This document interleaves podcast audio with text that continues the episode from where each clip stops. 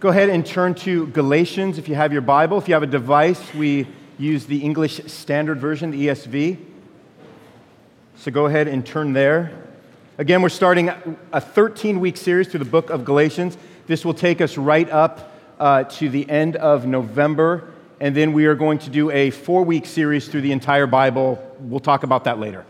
Um, but that'll be our Advent series. But we're going to be going through Galatians from now through November. So turn to Galatians 1.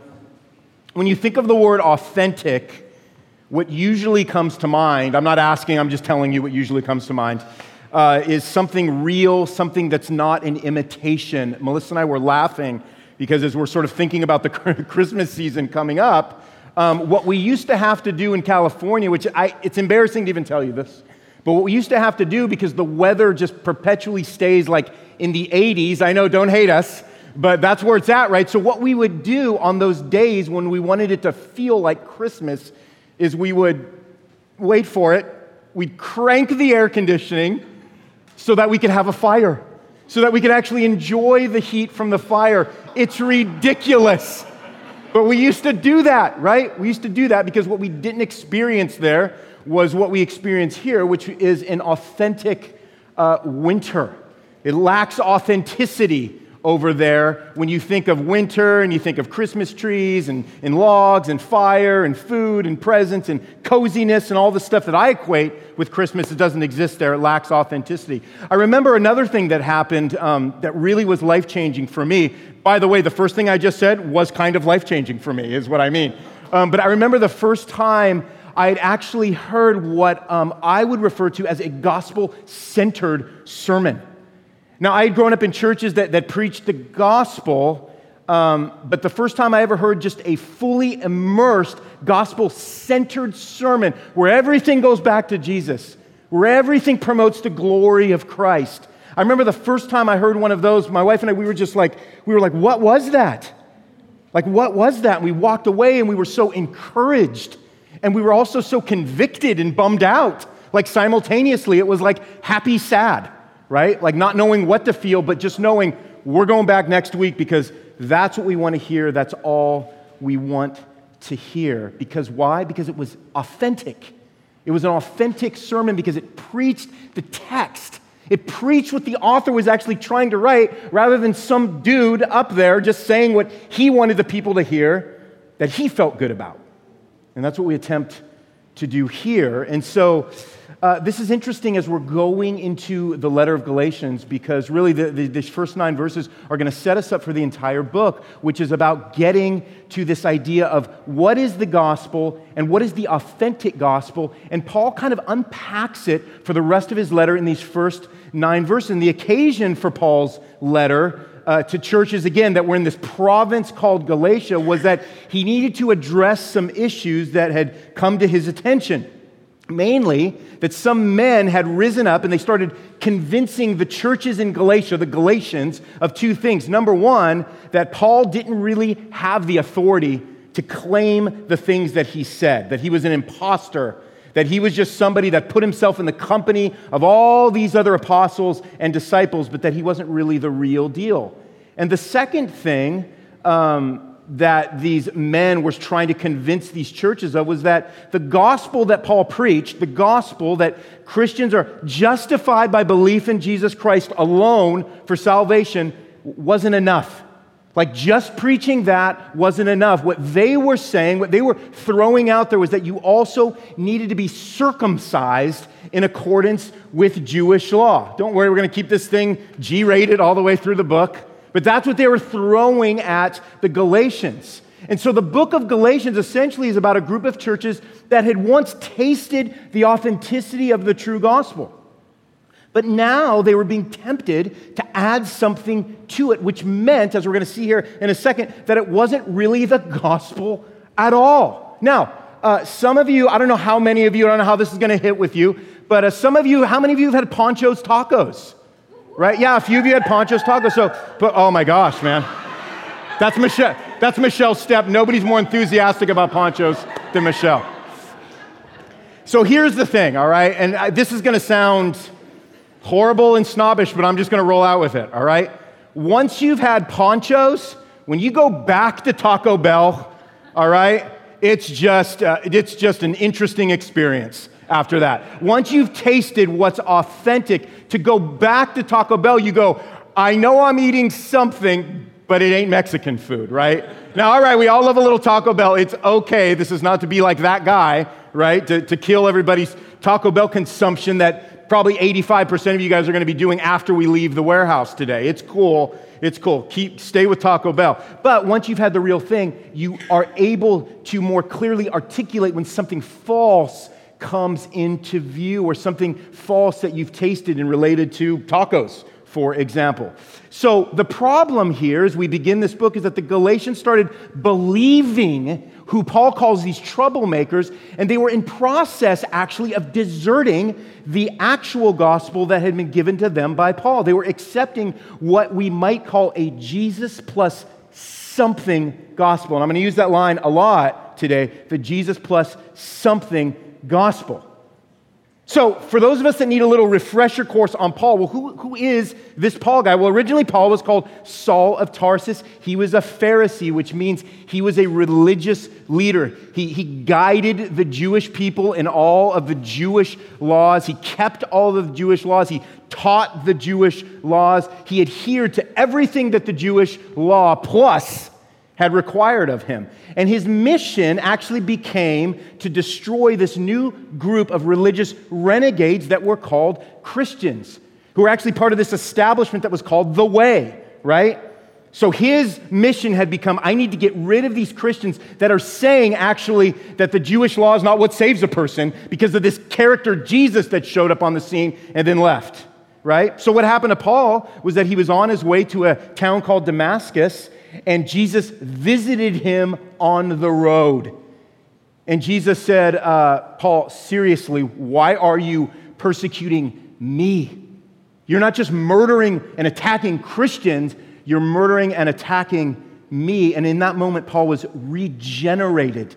His heart was changed by the true gospel, by the living life of Jesus Christ, who visited him on that path and brought him from darkness to life. Paul's conversion is like our conversion. We were once in darkest night until we found the way because Jesus is the one that presented himself to us. So after that, Paul uh, got training, and years later, he starts a ministry to the Gentiles. We would be considered Gentiles, non Jewish people. So Paul just begins this massive movement to the Gentiles, plants churches, and he ends up planting a bunch of churches in the region here of Galatia. And then after he leaves, this is what's happening now with these churches. Some men have crept in, and they're starting to try to change and to stir the doctrine that these Galatian churches had received from Paul, and things were getting mixed up and funny. So this is where we pick up in verse 1. So you can follow along with me. Number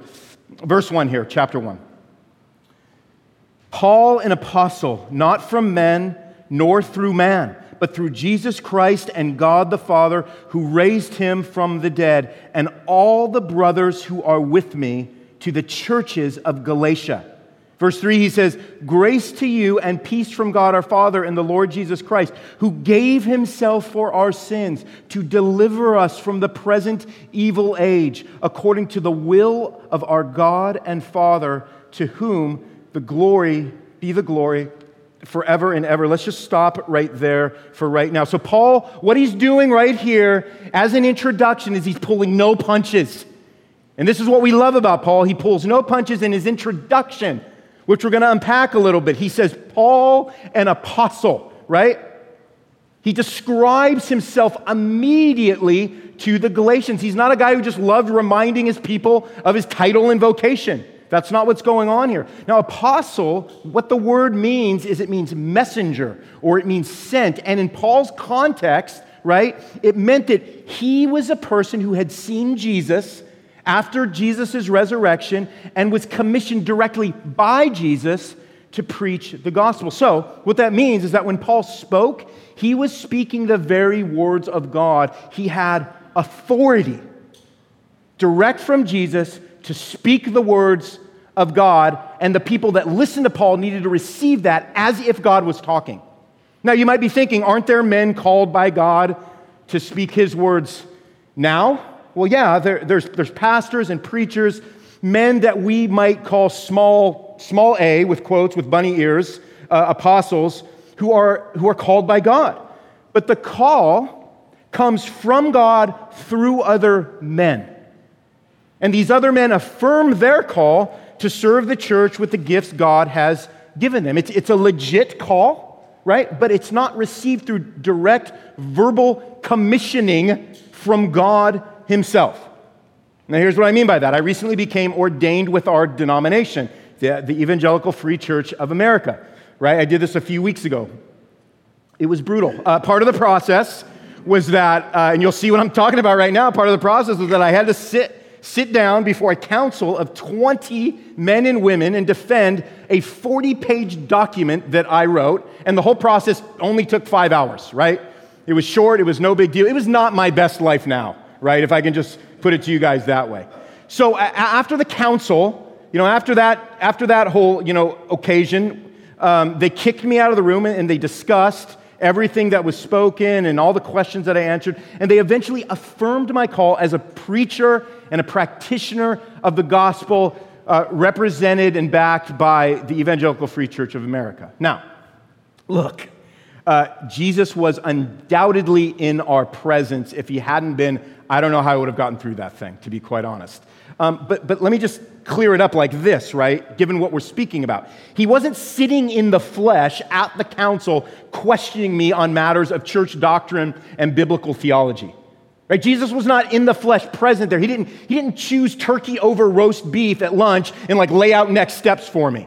Right? He, he, he didn't do that. So, what Paul is saying here and what's happening is that Paul's authority and his apostleship, it came straight from Jesus Christ. It came straight from God the Father who raised Jesus from the dead. This is confirmed in Acts chapter 1 verse 2 when we are told that Jesus had given commands through the Holy Spirit to the apostles that he had chosen. And then in Acts chapter 9 verse 15 it speaks specifically of, of Paul's commissioning. God said that Paul was his chosen instrument to carry his name before the Gentiles.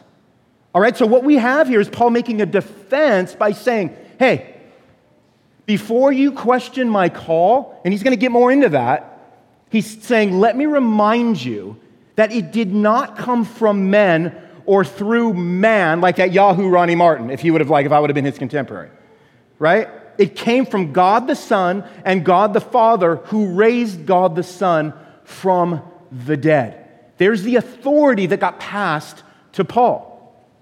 Paul is saying, This is the gospel foundation I am speaking from with that authority. And by the way, this is our authority too. This is why we believe Paul's words were breathed out by God. This is why we believe Paul's words, just like Paul is encouraging and commanding the Galatians to believe his words as well. Let's pick up in verse 6. He says this I am astonished that you are so quickly deserting him who called you in the grace of Christ and are turning to a different gospel. Not that there is another one, but there are some who trouble you and want to distort the gospel of Christ. Now, on, on one hand, this, this kind of sounds like a, a, nice greeting from Paul, and it is. It, it's fine. It's nice, right? But Paul intends this to be more than just sort of this introductory blessing or the way that you would write a letter and tell somebody how glad you are to be writing them and how encouraged you are by your friendship, right? It's intended to be a wake up call to remind these brothers that the gospel that was preached to them is authentic only when it contains the ingredients of grace and peace. And by grace, meaning that God sent Jesus according to his own will, who then gave himself to us so that we might have peace with God. So grace means God does the work, and peace with God is the result. So, what that looks like for us to bring it in is that right now you are breathing in the air of peace because God said, Ethan Crumlick, by grace, I will save you. Kathy Long, by grace, I will save you. That's what he said. That's the work they did. The only thing you brought to the table in that process is your sin. And just in case, right, you think, well, hey, at least I brought something to the table, right?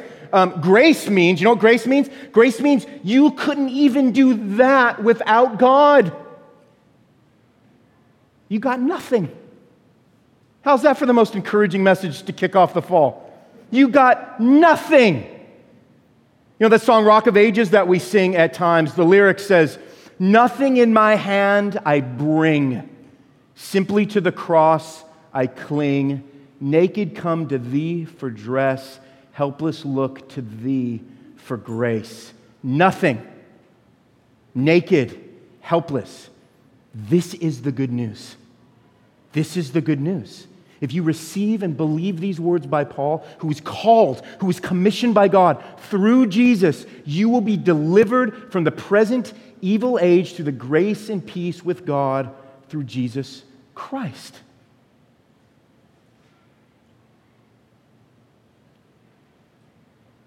So before we even move on, let me just pause, because it's good to pause.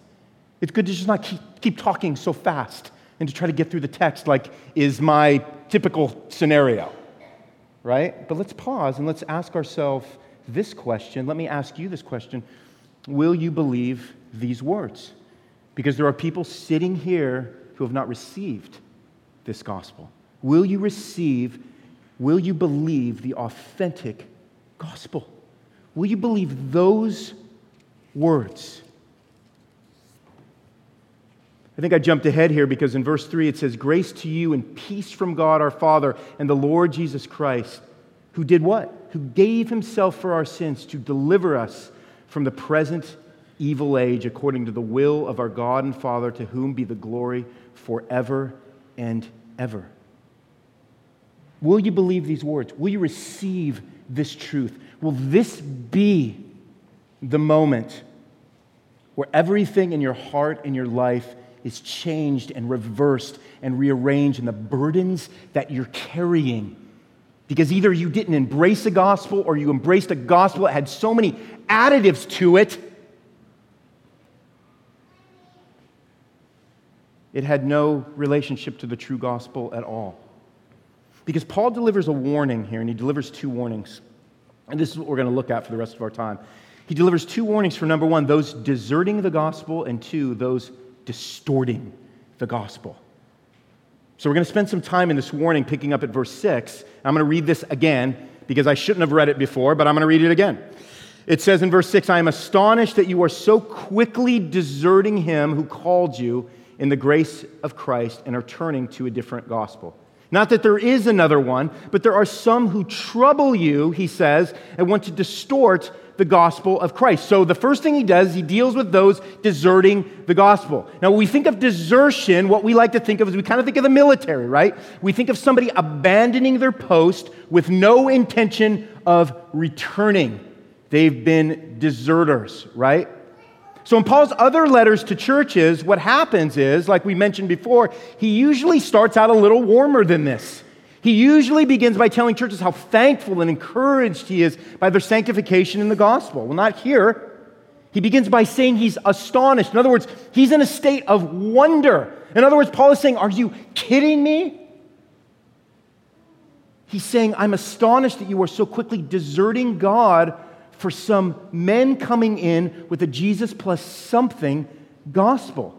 Now, notice what Paul doesn't say. Paul doesn't say they're deserting him, they weren't deserting Paul. In fact, what he's saying, and this is where it gets really real, he's saying that they're in fact deserting God. Well, how do you desert God? Well, he says it by turning to a different gospel.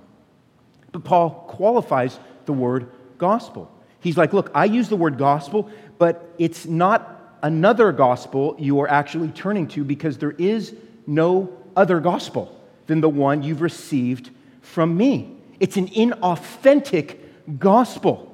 So, Paul is redefining the terms right here. He's pointing out that when we desert the authentic gospel, when in fact we're, we're deserting God because it's synonymous. Because the gospel is not a loan, okay? The gospel is a gift. If somebody gives you a gift but comes back asking for payment, it's a loan. It's a loan. It wasn't a gift. You were wrong. You've been tricked. There's strings attached. And inauthentic gospels always come with strings attached. Always come with strings attached, which is this this is the string that's dangling. It's to keep what you've been given, you need to earn your keep. That's what an inauthentic gospel preaches to us. Jesus says, when it comes to your salvation, your work is worthless. Oh my goodness. Your work is worthless. The reason that's good news is because guilt and shame and condemnation is what work feeds you for dinner every night. Jesus took all of your guilt, all of your shame, all of your condemnation on himself on the cross so that it would come off you.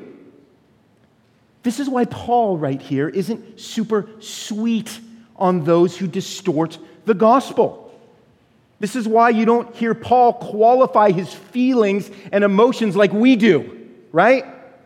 And believe me, his, his opinion of these dudes is going to get like straight up R rated later on in, in the book. So, first, Paul addresses those deserting the gospel. And he says, Look, you're deserting the gospel not for another gospel because there's only one gospel. But then he addresses those that are distorting the gospel. And this is what he says in verse 8. He says, But even if we or an angel from heaven should preach to you a gospel contrary to the one we preached to you, let him be accursed. Let him be damned, is what he's saying. And then he says in 9, he just repeats himself, right? He says, As we have said before, so now I say again. If anyone is preaching to you a gospel contrary to the one you received, let him be accursed. So, what is distortion? What do you think about when you think about distortion? The actual definition of it is it's the act of twisting out of shape or making inaccurate.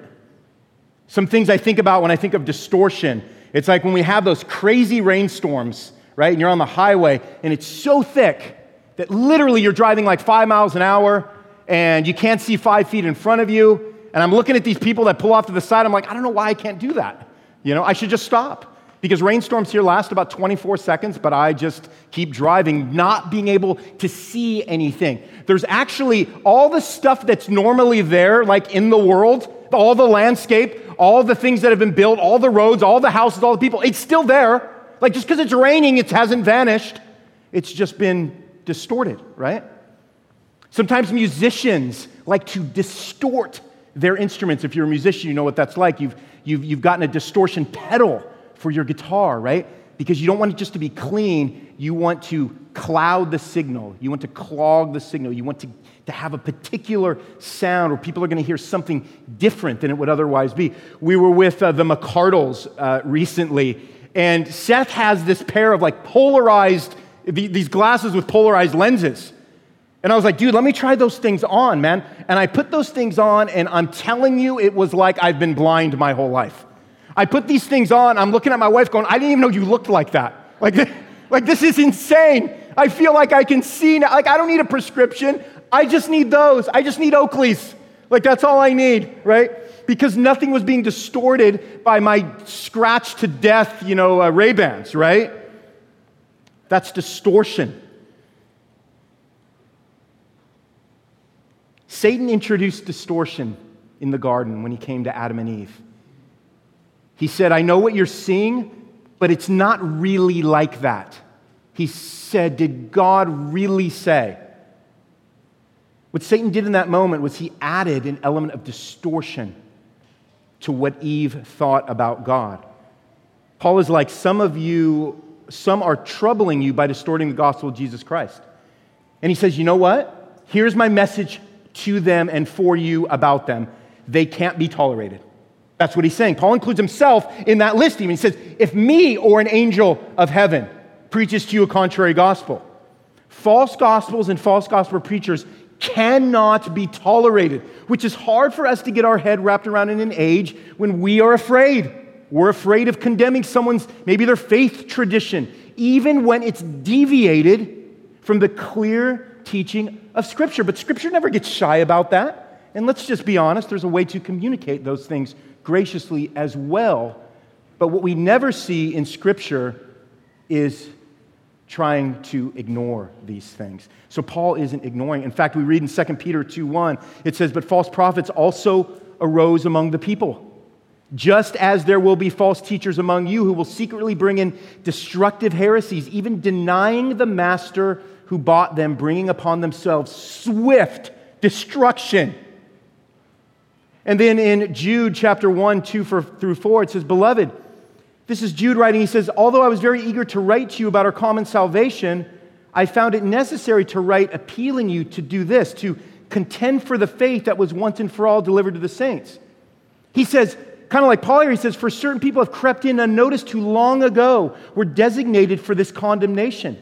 Ungodly people who do what? Well, he says it right here who pervert the grace of our God into sensuality and deny our only Master and Lord, Jesus Christ. So, this is not something new. This is what happens. This is what happens to gospel preaching churches. There's always a threat of wolves coming in and distorting the gospel, preaching a contrary gospel. Paul takes it a step further and says, Look, even if an angel from heaven preaches a contrary gospel, let him be accursed, rejected, and damned. It's like, Paul, I just wish you'd be a little more straight up occasionally. I wish you'd just speak your mind a little bit, uh, Apostle Paul. But an angel is something beautiful, right? I mean, an angel, right? I mean, an angel's on the same team, right? I mean, this is an angel. All those, all those authors in Christian bookstores are angels, aren't they? They're angels. All these pastors on social media are angels, aren't they? They're part of the team. Until we realize what Paul tells us in 2 Corinthians 11 when he says, Yeah, but even Satan disguises himself as an angel of light. So, you know what this leads us to understanding, which the Galatians uh, were not understanding, is that we need to be discerning with angels, as discerning with angels as we are with far less important things. And you guys do it all the time with far less important things, right? If mold is growing in your walls, what do you do? You tear down the walls. If the supports under your house are rotting, you see that, you replace them. If the tires on your car are showing threads, you buy new tires, unless you're me and you try to ride it out another 10,000, right? There is a seriousness here. John Piper makes this comment. He says, False gospels deserve true fury. That's epic. That's big, what he says right there. There is eternal destiny hanging in the balance. If there's only one gospel that saves, then counterfeit gospels are the roads that lead to hell. And we shouldn't be so easily fooled. Turn with me to the book of Ephesians, chapter 3. Because Paul gives us some real help for this. Ephesians 3, verses 11.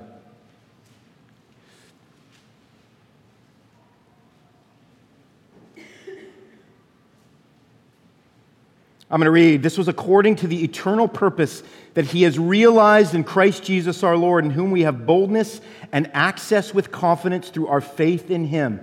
So I ask you, this is Paul writing, not to lose heart over what I am suffering for you, which is your glory.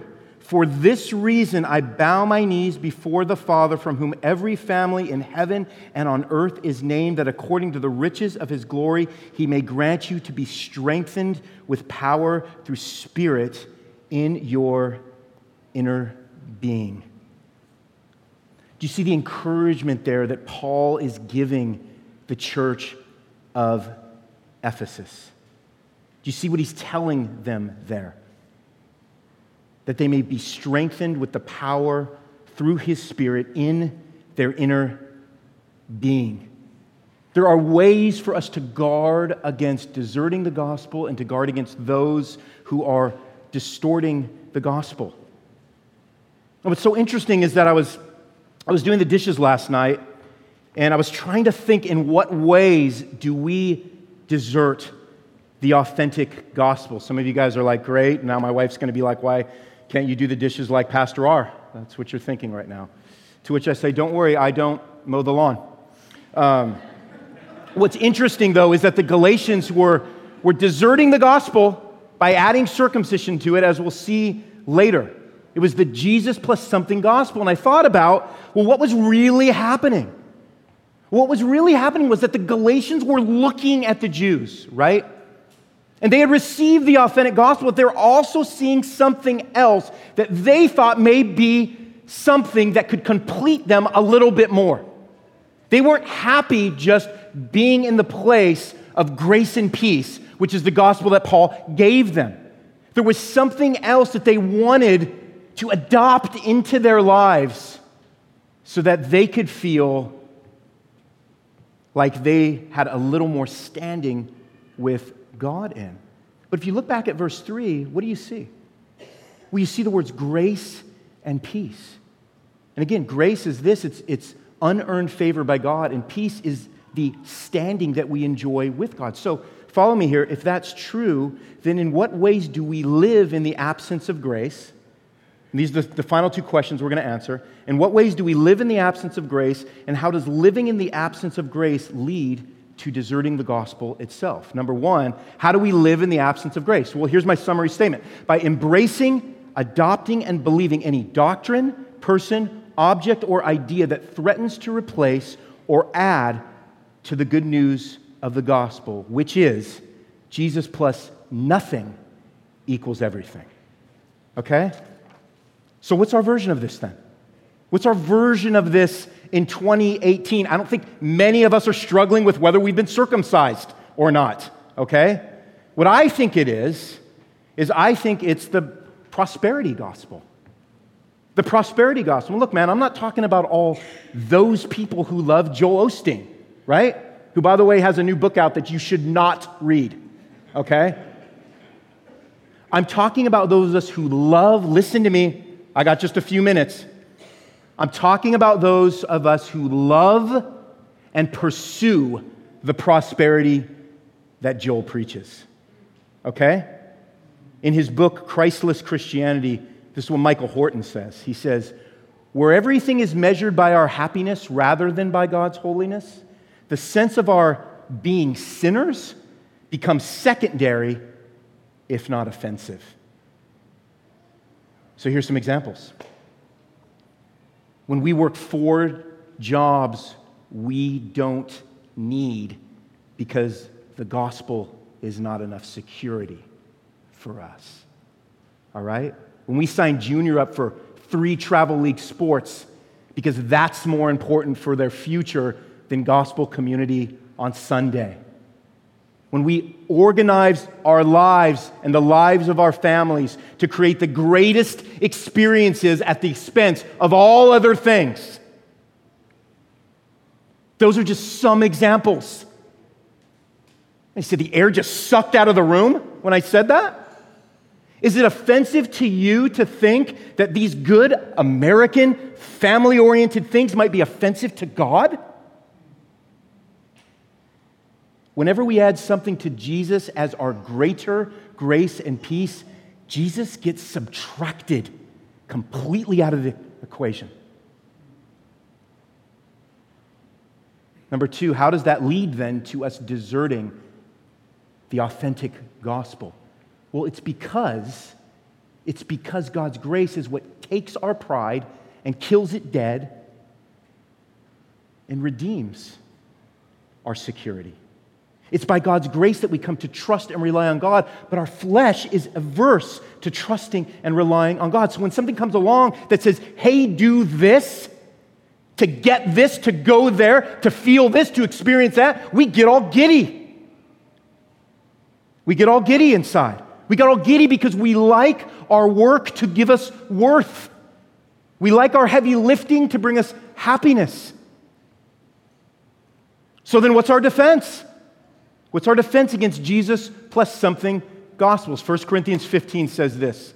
Now I would remind you, brothers, this is Paul speaking again, of the gospel I preached to you, which you received, in which you stand, and by which you are being saved, if you hold fast to the word I preached to you, unless you believed in vain.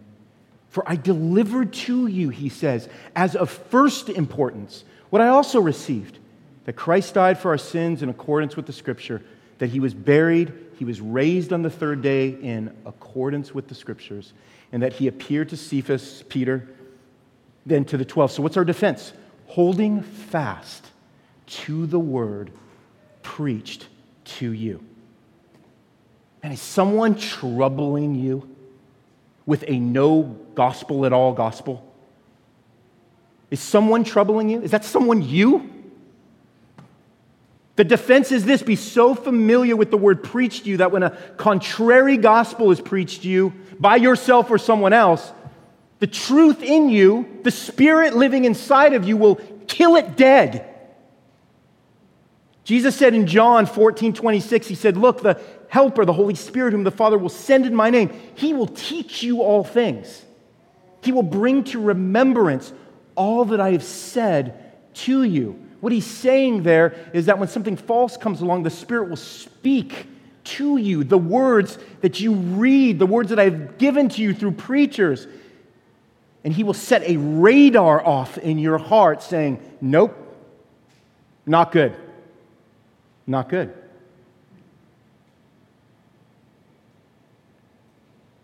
So, as we close, let me say this it's no accident that some of you have faced massive challenges since getting involved in this church body. I know many of you that have. Massive challenges. Why? Why have you? Why did you not face massive challenges until you stepped in here? Well, because God is using gospel preachers, gospel preaching, and gospel community to conform you to a gospel, listen, that your flesh is warring against. That's what's happening. And the book of Galatians for us is a corrective. And we need correcting. This too is a grace. This too is a grace. Now, look, I don't simply want to end with a warning, I want to end with worship. We can call out distorted, contrary, and inauthentic gospels, and we should. But I want us to walk away fixated on the authentic gospel. Since a distorted, contrary, and inauthentic gospel exists, you know what that means? It means there's a clear, true, and authentic gospel that exists. And it's one to be embraced and cherished and savored and held fast to and enjoyed. It's a gospel that irrevocably changes the desires of your heart, the thoughts and intentions of your mind and the gladness of your soul. It's a gospel that brings you home. And it conforms you to the image of Jesus, who loves you and desires to delight and rule over you as your risen king. Dude, what good news this is if you've been deserting the gospel for a distorted one. What good news that you can return to the grace and peace of the risen Christ and the authentic gospel. This is the good news. Let's pray.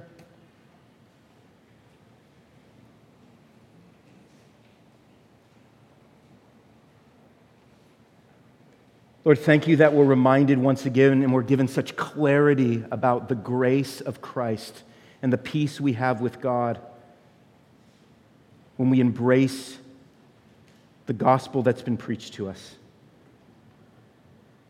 God, I pray if we're in a place where we have been deserting the real gospel, if we're finding ourselves conforming to other things that are adding to the worth that we've been given only in Christ, Lord, I pray that you would surface those things in our heart so that we would be a church that repents and renounces those kinds of ways or so that we're not hanging on to all of these elemental things of the world that the world cherishes and loves and looks to for their comfort and their Savior. Lord, don't let us be fooled into those things because they appear to us as angels of light. They're alluring, they're appealing, they represent something that our flesh is drawn to. So, God, we need your help. We need your spirit to teach us and to bring to remembrance all of those things So, God, I pray that we're encouraged this morning. I pray that we're encouraged by the hard words of Paul, that they would produce soft hearts for us. Lord, that we'd be able to stand and worship you and be thankful, Lord, for the true gospel that has been given, that is available for us if we just repent, if we just turn from our sins, if we just embrace the work of Christ. Lord, give us peace this morning as you continue to teach us all things. You continue to remind us of the beauty and the delight that exists, Lord, only in you. Only when our desires are conformed to your desires. Lord, it's a process, and we thank you that you don't give up on us because we've had really bad weeks, we've had really bad months, or we've had really bad years. Lord, thank you, you're a gracious God. I pray that you would humble us this morning. You would give us a joy as we stand and we sing and we affirm, Lord, that we believe in you, that we believe this gospel. Strengthen our hearts, Lord, in our weakness. Let us be an encouragement to others this morning, we pray in Christ's name. And together we said, Amen.